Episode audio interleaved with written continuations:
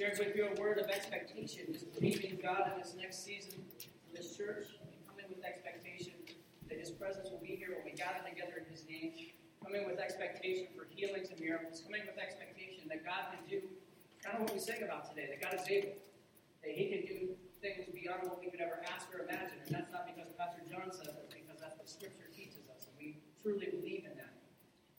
And just, uh, just want to say, first of all, welcome and Happy New Year. I'm Pastor John. Good to have you here now in 2024.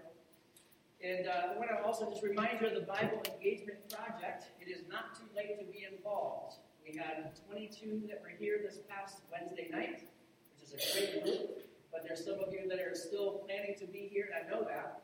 And uh, there may be some of you others that are considering it, and I want to strongly encourage you to do that. Uh, Wednesday nights, we start off at prayer, so we started at 6.30 with prayer, and then we moved it over to the Bible Engagement Project at 7. Hager students also, so 6th through 12th grade, also have a group where they are going through the Bible Engagement Project together. Their questions are a little bit different than the adults, so it looks a little bit different, but they're going through the same things that we are as adults. So as a family, and theoretically, if you're going through this with you and your team, then you can have conversations around the things that you're both learning through the Bible Engagement Project. So I want to encourage you to be a part of that. Um, I, you know, I'm going into it, and I'm not expecting 100% attendance every every week or every yeah every week or every year, but I'd like to see as many people engaged and involved as much as possible in it because I believe when God's people begin to engage God's word together, they begin to talk and discuss some of the things that they're learning. That God sharpens us. It's like iron sharpens iron, right? We grow together in that way. So I encourage you to be a, a part of the Bible Engagement Project. It is not too late to start. If you missed the beginning last week, be a part of it starting this Wednesday. And I also want to let you know that, that this week is the Assembly of God week of prayer. And it begins today. You'll notice if you have your worship guide, you'll notice an insert in there that tells you about the different focus for each day throughout the week. So there's just a quick focus on what to be praying for, so that uh, not only are you praying with our church, but you're also praying with Assembly of God churches around the world uh, based on some of these things. And we know that, again, God moves when God's people pray. And when God's people pray around the world and we're all focusing our prayers together, God begins to do great things. Uh, if you are, if you like our Facebook page, you'll notice also on there that the, the videos are posted every day. They will be posted every day for you to watch it through Facebook. But if you have, if you've given me your email address and you're part of our newsletter group, you are also going to get an email with that same video. It's a, a video talking about the particular focus for each day of prayer. So I want to encourage you to, participate in that and uh, be a part of really prayer around the world and prayer for our nation, especially. And uh, you'll see the different things that you're praying for in there. How many this morning have some New Year's resolutions? You have some goals for the year. Raise your hand if you do. Already broke them. How many of you just don't do that? Because what's the point, right? You're just going to break it in a month or so, so you know you're kind of a little bit on the negative side of that. Just you know, I'm just going to let myself off the hook now because I'm just probably going to break it in a week or so. Three days. Three days, okay. If you did have goals, or maybe you did have resolutions for 2023, some of you may look at that and see maybe there's some of those things that you wrote down that you accomplished. And you can say, job well done, that was great. But there's probably other things that were on your 2023 goals that didn't quite get there, right? Didn't quite accomplish those things. And so you look at it like, okay, well, I got some things and other things not. Maybe you, have taken that same goal and you've copied it over to this next year. How many of you do that? If you didn't quite achieve it in 2023, I'm going to take the same goal and pop it over to 2024. Anybody do that? Yeah. So we're going to make it a goal for this year. We're going to we're going to fix this thing this year, right? That's that's kind of the goal. Keep moving forward. So most people, as you, as you know, do not make it very far into the year with their resolutions. And maybe you have some goals for this year. Maybe you're going to eat better. Maybe you're going to sleep better. Maybe you're going to exercise. Maybe you're going to get your finances in order. You know, you've been living above your means for a long time, and now it's time to kind of get track of that and begin to pull back and figure that out. Maybe you're going to read more, pray more, serve more. And if we're being honest, sometimes our goals seem a bit overwhelming. First question when we begin thinking of goals is usually like, how am I going to do this? And when am I going to do this, right? Especially if it's a specific goal like exercise. When am I going to squeeze this in into what I'm doing? And if your family is at all like our family, you have too many things to do and not enough time to squeeze it all in. Can anyone relate to that? Maybe you can relate to this family road. Time to pack the car, and when you travel with kids, especially, there is a lot to pack. Now, when our kids were younger, when they were babies, there's even more to pack.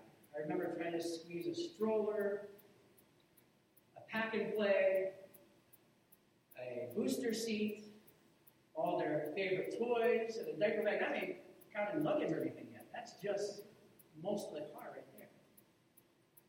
But there's a lot to pack, and somehow, somehow you squeeze it all in using every square cubic inch of that bag, squeezing everything you can, fitting it wherever it will fit. And before you know it, your car is dragging from the weight, right? The car is overstuffed, it's overloaded. And sometimes when you're making goals, it feels like you're just adding more to an already full car, doesn't it? Like I already have all of this going on, now I'm just going to go ahead and add to that. I'm going to find some way to squeeze something more in there see if I can maybe just either jump on the trunk or just slam the door closed so I can get it all in. Never mind when you open it. In there. Everything's falling out, right? Am I the only one? Am I the only one that can relate to that? Harvard Business School did a survey, and they said that 7 out of 10 surveyed said that they were characteristically, a word that I know Douglas hates, busy. They were busy. And I don't need Harvard really to tell me that because probably 10 out of 10 people that I talked to said, things are great, but I'm, you can do better than that, but I'm busy. Things are great, but I'm busy. And despite busyness, we read of a seemingly upside down concept in Scripture. Something that's really hard for us to grab onto. And you know how Scripture teaches us how things ought to be. And sometimes they're just not that way, or sometimes we struggle in believing what Scripture says about that.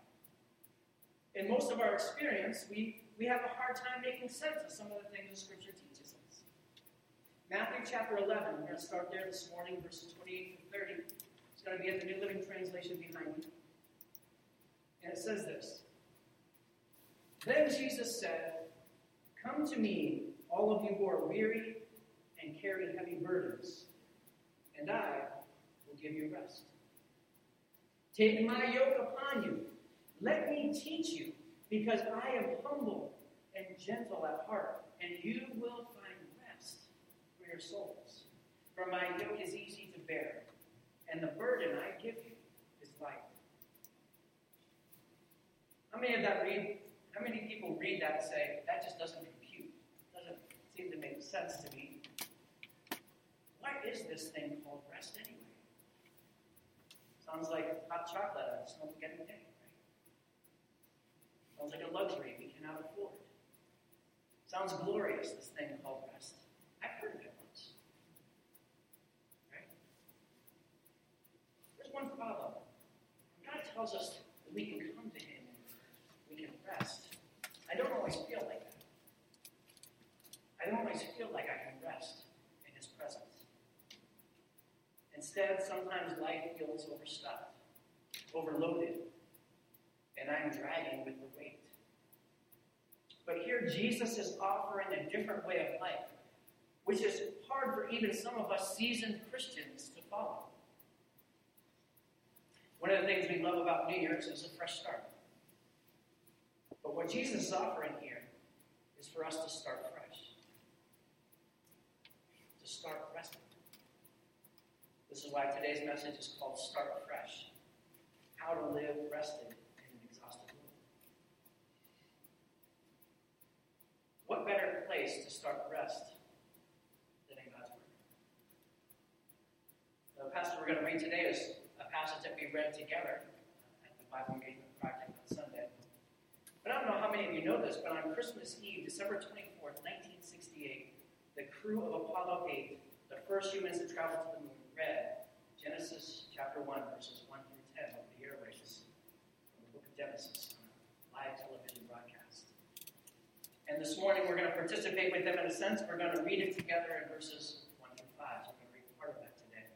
Genesis 1 1 through 5 says this. It says, In the beginning, God created the heavens and the earth. The earth was formless and empty, and darkness covered the deep waters. And the Spirit of God was hovering over the surface of the waters. Then God said, Let there be light. And there was light. And God saw the light was good. Then he separated the light from the darkness. God called the light day, and the darkness night. And evening passed, and morning came, marking the first day. And evening passed, and morning came, marking the first day.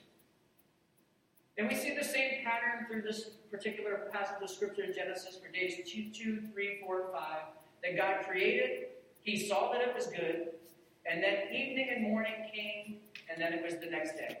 Evening and morning came, and it was the next day. And then on day 6, it says this in verses 27, we're just going to read 27 and 31 in chapter, Genesis chapter 1. It says, So God created human beings in His own image. In the image of God, He created them, male and female, He created them. Then God looked over all that He made, and He saw that was very good. And evening passed, and morning came, marking the sixth day. We know that Genesis has kind of a poetic form. In this poetic form, there's rhythm and there's repetition. And the repetition shows the importance of a particular phrase. Now, something is important, it is repeated. I said that repetition is important, and the more it's the more important it is, the more repeated it is. It is important, it's repeated. And then repeated, and then repeated again. And if it's important, it's really repeated a lot of times. And so this is what we see in Genesis chapter 1. We see some repetition that's going on here. Now, some of you, when you, you pick up your phone after church, because of course you turned all your sounds off, it's not ringing during service, right? Check, that's a check for all. Everybody just check that real quick. You look at your phone and there's one missed call. You're like, no big deal, I missed one call. But maybe you look at your phone after service and say, there's 12 missing calls from the same person. Uh, would you think that that repetitive calling back was probably, at least it better be important, right? You're either dealing with somebody who is dealing with something pretty important that they're trying to get a hold of you with, or you're dealing with a crazy person. But you might want to consider not answering that call, maybe blocking them if that's the case, right? Because repetition shows importance. Repetition is something that, when it's done over and over again, you're thinking, there must be, must be something important here. So in this passage, we see that. We see that God created, He saw that it was good. There was evening and there was morning. But where do our day usually start? What, what part of the day usually starts for us? For us, it's usually morning, and then there's evening, right? makes more sense for us when we look at it. We say, well, no, there's morning and there's evening. So in the morning, I wake up and do the things I need to do for the day. Then in the evening, I get off work and I do other things. So it seems a little backwards here. Why would he repeat over and over again? There was evening and then there was morning. What is God trying to say to us here? Because, again, with repetition, it's showing that there's some importance here. The pattern was repeated several times. We start our day with work, we move to rest. And when our work is done, we rest. And when we've done enough, we rest. That's our rhythm of life. We work, and we rest. That's how our day works. There's morning, and then there's evening. That's not what we see here in this passage. There was evening, and there was morning. So part of Jewish culture is that the day starts with rest. Eating with your family, talking, sleep, and then you work. What does this matter? This passage is written by a man named Moses. You may have heard of him. Moses was born in an Egyptian household. He lived in the household of Pharaoh. Moses, the man who killed someone and then fled, and God called him to go back to save his own people and to deliver his own people, and his people have become, have become enslaved by the Egyptians. He would have been a slave as well, maybe dead if not sent to the river. So the first people who have heard this Genesis chapter 1, the people who would have been able to read Genesis chapter 1 were the Israelite people. For a big part of their history, they were either enslaved in Egypt or they were wandering around aimlessly looking for a promised land. And what did their lives look like when they were slaves? They literally built the empire that enslaved them. They helped make the roads that the Egyptian armies traveled on. They helped build the monuments that declared Pharaoh's greatness. And here's the message that God is speaking here God is telling them, I am not Pharaoh. Your life is no longer the life of a slave. It's going to be different because I have a different rhythm for my people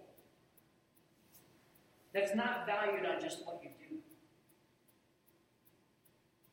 Your value is no longer be wrapped up in what you can build because your day will not start when the sun rises. Your value is no longer in just Your days will start with rest because your value comes from what God has said about you, not what others say about you.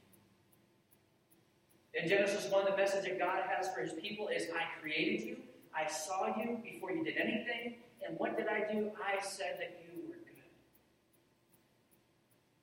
That you were created in God's own image. And God says, I have a different rhythm for you. And it doesn't start with work, it starts why? Because to rest is to trust that what God has done is enough.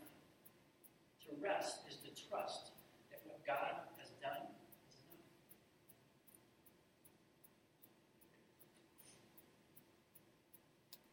And aren't you glad that we've all moved past this? Aren't you glad that in our technology and our social progression, we no longer assign value of others? We don't have to place our value, our value by checking our emails several times a day, seeing if anybody emailed us or our importance is all wrapped up in that. We don't have to see how many likes on a post that we made, that we got. We don't have to value uh, our, our to-do list and the things that we crossed off. Are we glad that now we don't have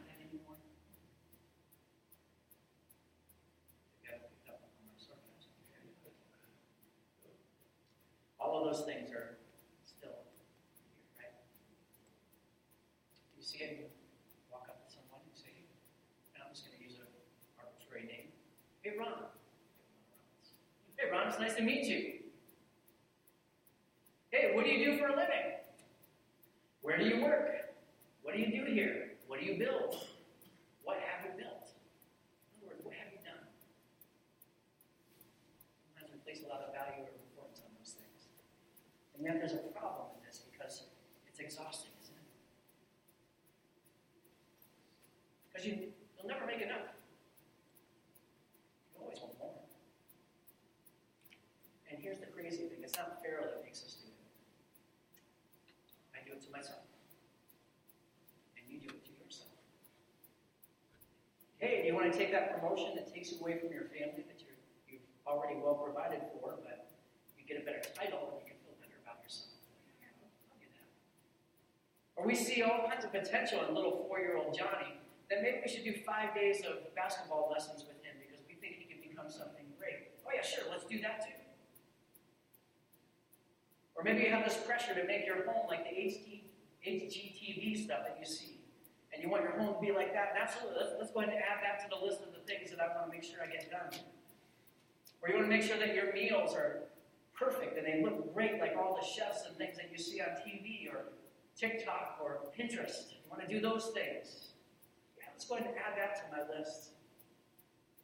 Maybe you want to start a side hustle and make some more money, even though you really don't need it, but you just want to prove some value to someone that you can also become a, celebrity in a sense. Yeah, let's go ahead and add that to the.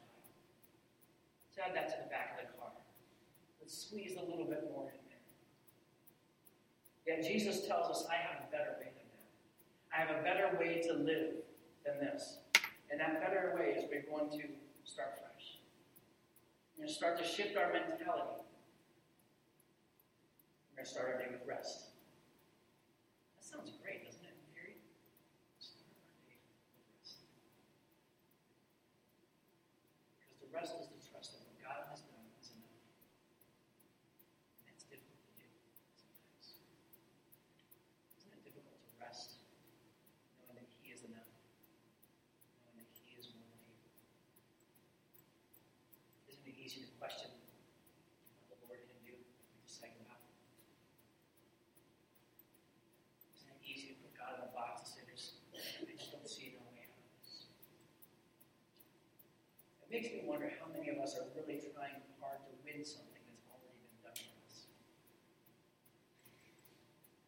53, 16 through 17. This is a great passage of scripture here. Let's talk about Jesus after his baptism. It says, After his baptism, as Jesus came up out of the water, the heavens were opened, and he saw the Spirit of God descending like a dove and settling on him.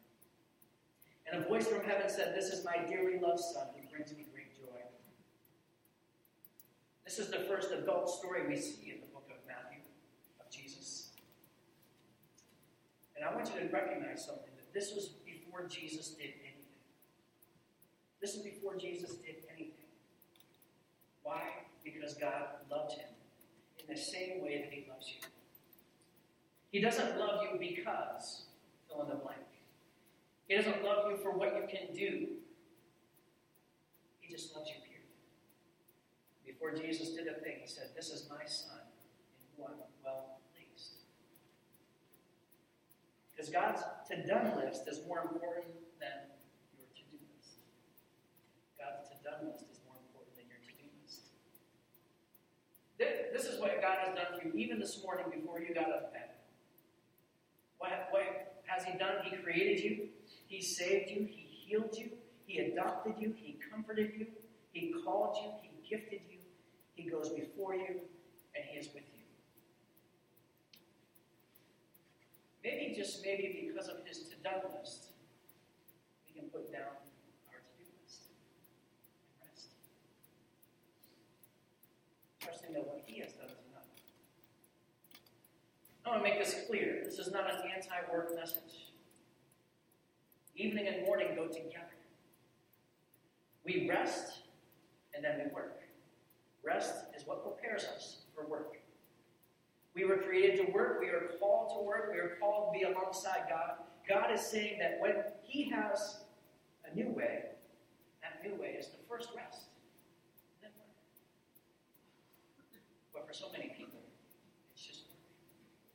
There is no rest. There is no rest. We do not work for God's approval, we work from God's approval.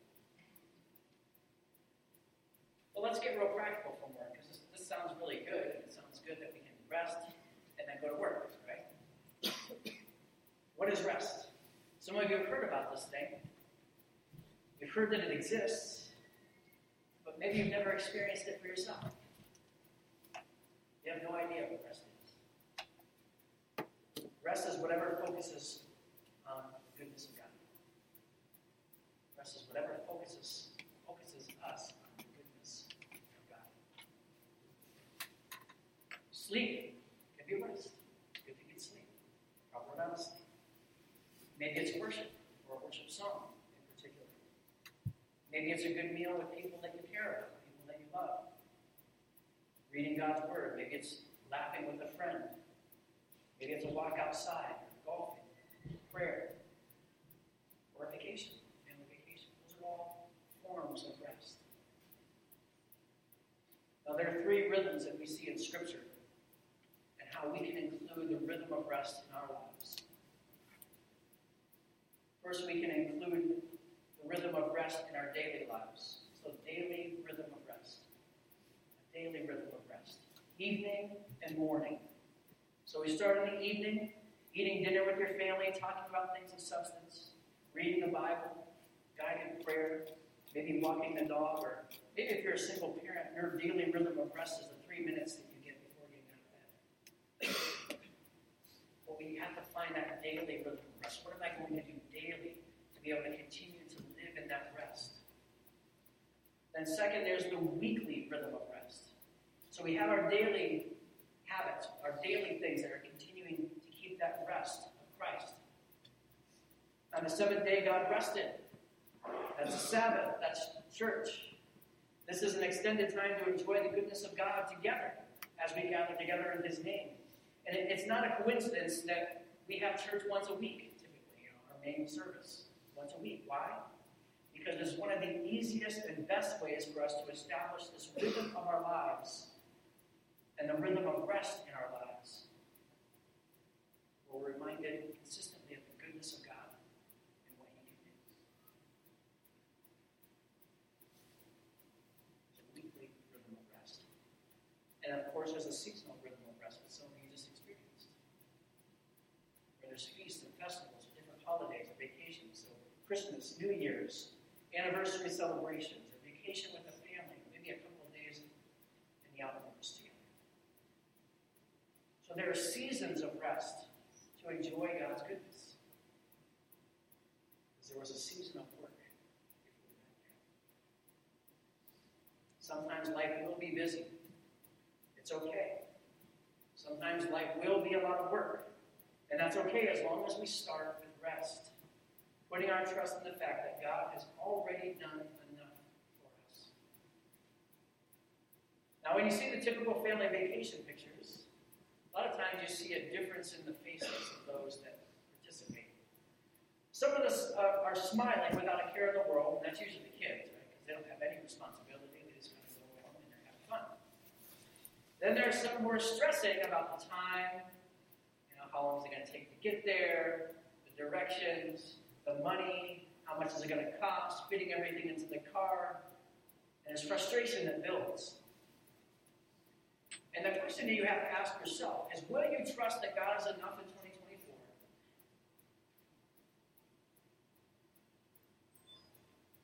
Will you trust that God is enough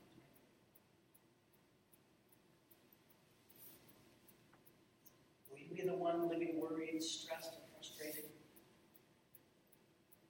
Or will you be the one smiling without a care in the world? Because you trust that God is enough. Think about this this year or any year. You get to choose. Which one will you be? Easier said than done, right? God says there's a better way. It's not just a fresh start, it's a start with rest. To start fresh. See what Jesus is saying when he says, Come to me, all who are weary and heavy laden and burdened, and I will give you rest. Is he's giving us an invitation, an invitation to a different rhythm of life than what we experience. That rhythm of life starts, does not start with work, but it starts with rest. A rhythm of life that reminds us of who we are in God and what He's done for us. He's given us an invitation not just to a fresh start this year, but to start fresh. Going into 2024, seems pretty good to me.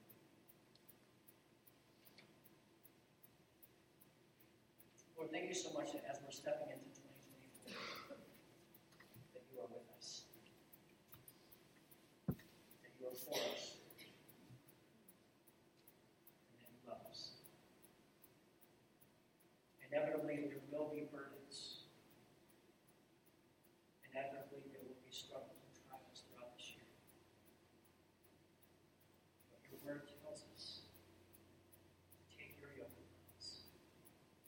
Come to you, those who are weary and heavy laden, those who are burdened with all the troubles, and you, you will give rest. Lord, I'm waiting for that different rhythm of life.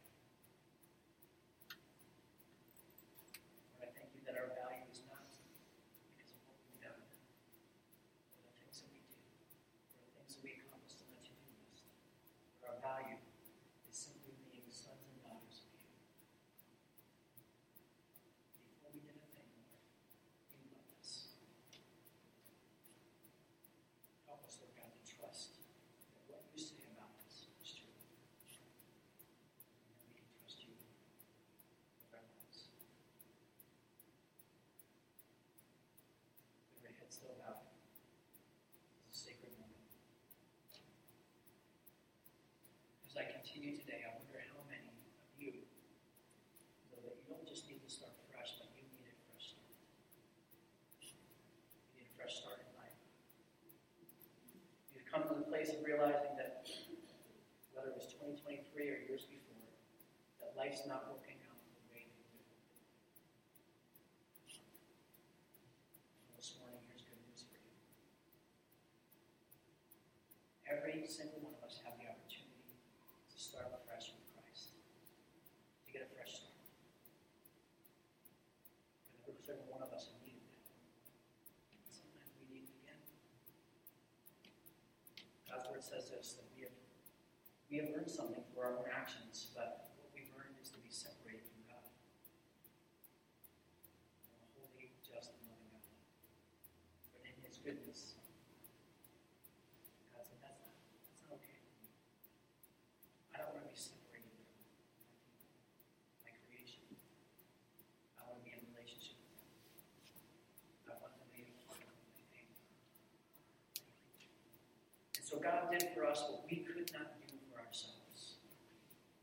We can't save ourselves. We can't do enough good things or good works to somehow achieve salvation. He sent his son Jesus to live a perfect life and to pay for our sins on the cross. After three days, God didn't leave him in the grave, but he rose from the dead. He conquered death and the grave and hell. And he was raised to new life, offering you and me an opportunity for new life. The offer that Gives us for a fresh start isn't just a clean page, it's a new life in Jesus Christ. If you would like to start this new year, giving your life to Christ, whether you're returning and you walked away for a while and you're coming back, or whether you're giving your life to, to Christ for the first time, I want to encourage you to pray this prayer with me this morning. Heavenly Father, I am ready to trust you with my life. Because I know that I've sinned, but I, I believe that you love me.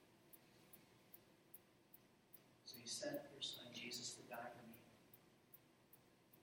and to be raised from the dead so that I could have new life. So I give you my life, Lord Jesus. Thank you for saving me. In Jesus' name I pray. Amen.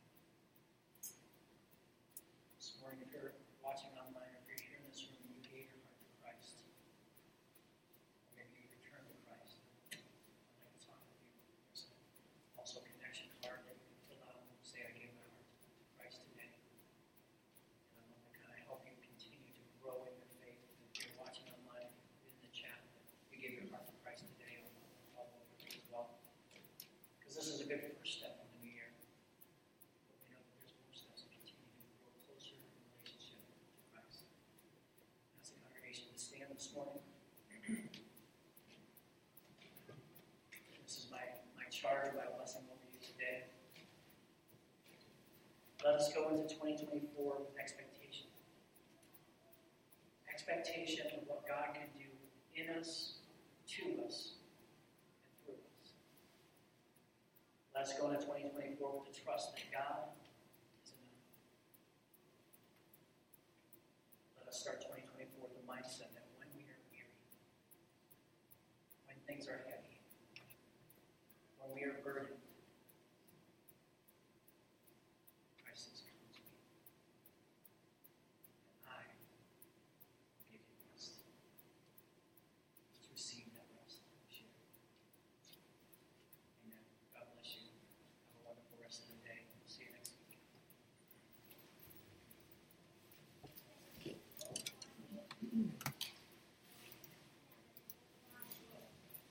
Huh?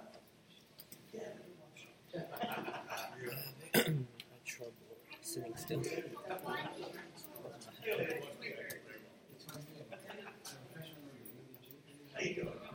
why I came up and did this.